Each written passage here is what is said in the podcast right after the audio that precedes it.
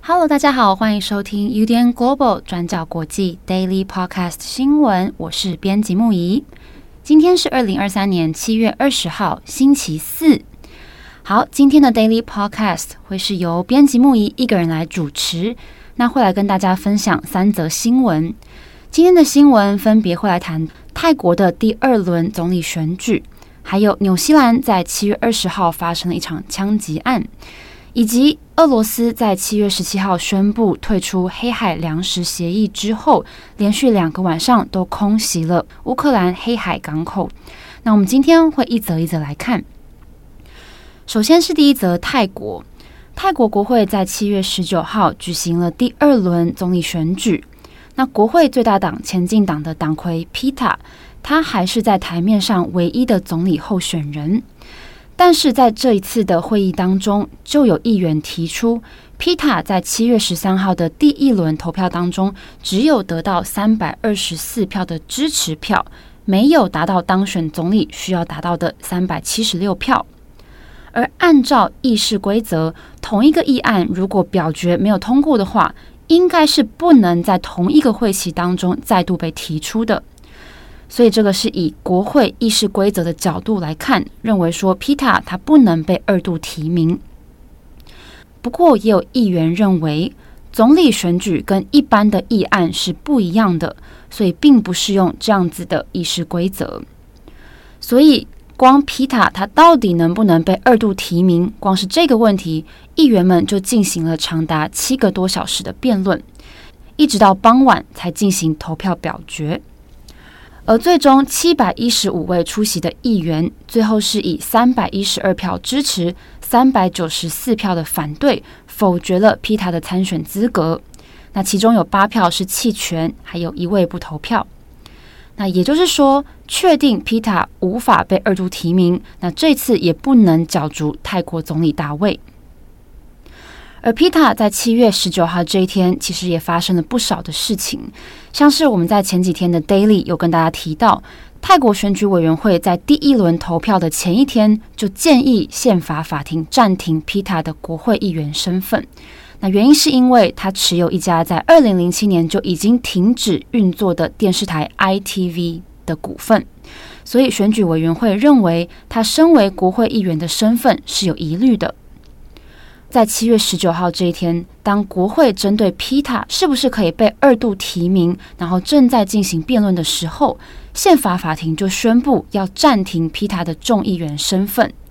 那暂停的时间至少会一直到媒体持股案的裁决出来为止。那消息宣布之后， Pita 也表示他尊重宪法法庭的决定，那也当场拿下了他身上别着的这个众议员识别证，然后放在议事桌上。那接着他起身跟大家挥手，然后离开议场。那 Pita 目前是无望成为总理了，接下来会怎么发展呢？另外包括前进党、维泰党的这个8党联盟，他们会不会尝试用不同动议的方式来重新提名 Pita 呢？这些问题目前都还不清楚。那之前 Pita 就曾经表示说，在泰国只靠人民的选票是不足以可以来治理国家的。那在7月13号这一天第1轮投票之后，他也说，如果他在第2次的投票当中没有办法增加支持票数的话，他会把机会让给国会第2大党维泰党的总理候选人。不过如果是这样，那维泰党他们会推派谁呢？是之前呼声非常高的前总理塔克辛的小女儿翁莹，还是房产大亨斯雷塔呢？这个问题还需要由8党联盟讨论下一步的策略。但是这必须要在国会的下一次开会，也就是7月27号以前来决定。那距离现在只剩7天的时间。那另外一个问题就是，现在外界也在猜测说，8党联盟他们是不是还会再加入新的政党？那针对这个问题，维泰党党魁春楠在接受访问的时候，他并没有否认这个的可能性。好，以上是有关泰国国会第二轮总理选举的最新消息更新。好，那我们今天的第二则要来看纽西兰。纽西兰在今天7月20号当地时间早上7点20分左右发生了一起枪击案，那发生的地点是在奥克兰的一个建筑工地里面，造成枪手在内3个人死亡，多个人受伤。那纽西兰警方表示，枪手持枪穿越了建筑工地，然后在途中不停地开枪。那他后来躲到了建筑物上层的电梯里面。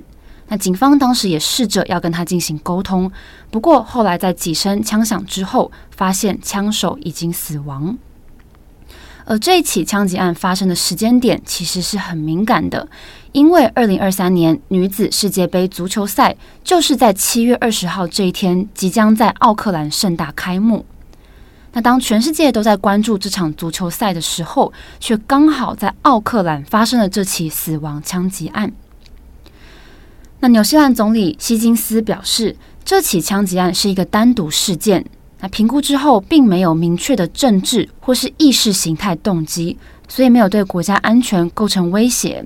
那女足世界杯也会按照原定的计划进行。目前警方正在调查相关的案情，那他们也向社会大众保证，这起事件已经获得了控制，希望大家可以放心。而今年的女足世界杯是由澳洲和纽西兰2个国家共同主办的，会在当地时间7月20号在奥克兰开幕。而奥克兰除了涌入各国的足球员之外，还有数千名要来观赛的球迷还有游客。不过在枪击案发生之后，警方也封锁了几条街道，那所有进入市区的渡轮也暂时取消服务。那纽西兰旅游局原本是要为这个女足举办一场欢迎会，但是因为举办的地点就在警方封锁的区域之内，所以临时喊卡就这样取消了。那枪击案之后，目前只有少部分的队伍有受到一点点的影响，像是意大利队的训练就因为球员暂时不能离开饭店而延后训练。那这次女足世界杯的开幕战会是由纽西兰队对上挪威队。那挪威队选手住的地方就在枪击案发生的所在地附近，但是挪威队他们表示他们一切都很平安，那他们也像往常一样的在为晚上的比赛做准备。那针对女足世界杯的维安，纽西兰运动部长罗伯森表示，会加强周边的警力来做安全维护。那我们知道，纽西兰在过去很少发生大规模的枪击事件。那大家印象最深刻的应该是2019年基督城清真寺的枪击案，当时造成了51人丧命。那在2019年的枪击案发生之后，当局也用非常快的速度立刻推出了全面性的枪支管制法。但是为什么这次会发生枪击案呢？那枪手的犯案动机又是什么？目前警方都还在厘清调查当中。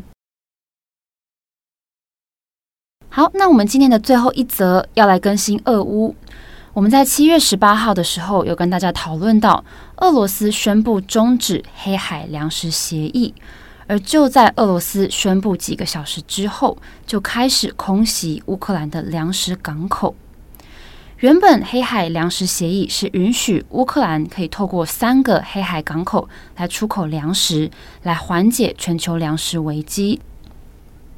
那这3个港口分别是乌克兰最大的奥德萨港，还有切尔诺莫斯科港以及南方港。而这次奥德萨港还有切尔诺莫斯科港都遭受到了俄罗斯连续的导弹空袭。那根据乌克兰官员的说法，俄罗斯发射了63枚的导弹，试图要来炸毁储备粮食还有谷物的基础设施。那63枚的导弹当中，其中有37枚是被乌克兰的防空部队成功的击落。那最后是大概有6万多吨的粮食被俄罗斯彻底摧毁。那俄罗斯宣布退出黑海粮食协议之后，乌克兰也表明会致力让协议持续。他们说，如果没有俄罗斯，那也没有关系，但是这个协议必须要持续下去。那乌克兰也有告诉联合国海事机构国际海事组织 IMO， 跟他们说乌克兰决定要来建立一条临时航线，来确保粮食出口可以顺利的进行。但是俄罗斯政府有警告，从7月20号开始，所有经过黑海前往乌克兰港口的船只都将被俄罗斯视为可能载有军用货物的船只，也就是说会被视为支持乌克兰的国家会被视为俄罗斯的冲突方。那另外，俄罗斯也有把黑海国际水域的东南部以及西北部的部分地区列为航行不安全的区域。那针对这件事情，乌克兰总统泽伦斯基则是谴责了俄罗斯的行为，说他们是恐怖分子哦。那泽伦斯基也说，俄罗斯不止在打击乌克兰，那他们还在打击世界上所有想要正常生活、想要安全生活的人。而就在俄罗斯宣布退出之后，联合国还有国际货币基金组织都表达了担忧，他们认为这个会加剧全球粮食危机，那对贫穷国家来说会有非常非常大的影响。那之前俄罗斯总统普丁就曾经表示，俄罗斯自己的谷物还有肥料出口都因为受到制裁而没有得到应有的保障。那普丁他还指责西方国家为自身利益滥用了这份黑海粮食协议。那普丁也指控乌克兰把黑海粮食走廊用在战斗目的上。那他们强调，如果提出的条件能够获得改善，那俄罗斯将会重返黑海粮食协议，但是他们并没有交代更多的细节。那我们之前有提到，俄罗斯跟乌克兰的这个黑海粮食协议是在去年7月在联合国以及土耳其的斡旋之下达成的协议。那俄罗斯宣布终止之后，土耳其总统厄多安他表示，希望可以跟俄罗斯继续商讨这个协议。那他也说，在8月的时候他会跟普丁会面，也会针对这个问题跟他做讨论。而针对俄罗斯退出，美国国务卿布林肯也斥责了俄罗斯，说他们把重要的粮食作为武器，就这样子把数百万弱势人口推向了更脆弱的处境。而在联合国的安全理事会上，多数的国家也都敦促俄罗斯尽速来恢复协议，以免造成更大的伤害。好的，以上是今天的 Daily Podcast 新闻。节目的最后，我突然想到一件事情，今天7月20号是人类月球日。我们记得在1969年7月20号的这一天，阿波罗11号首度登陆月球，然后我们很常听到的那句历史名言，这是我的一小步，却是人类的一大步的这个名言，就是当天由第一位踏上月球的太空人阿姆斯壮他留下来的。好，所以我们今天节目的最后也在这里祝福大家人类月球日快乐。今天下班的路上不妨抬头看一下天空的月亮，希望今天的月亮够漂亮。祝福大家有一个美好的一天，我是编辑木仪，我们明天再见咯，拜拜。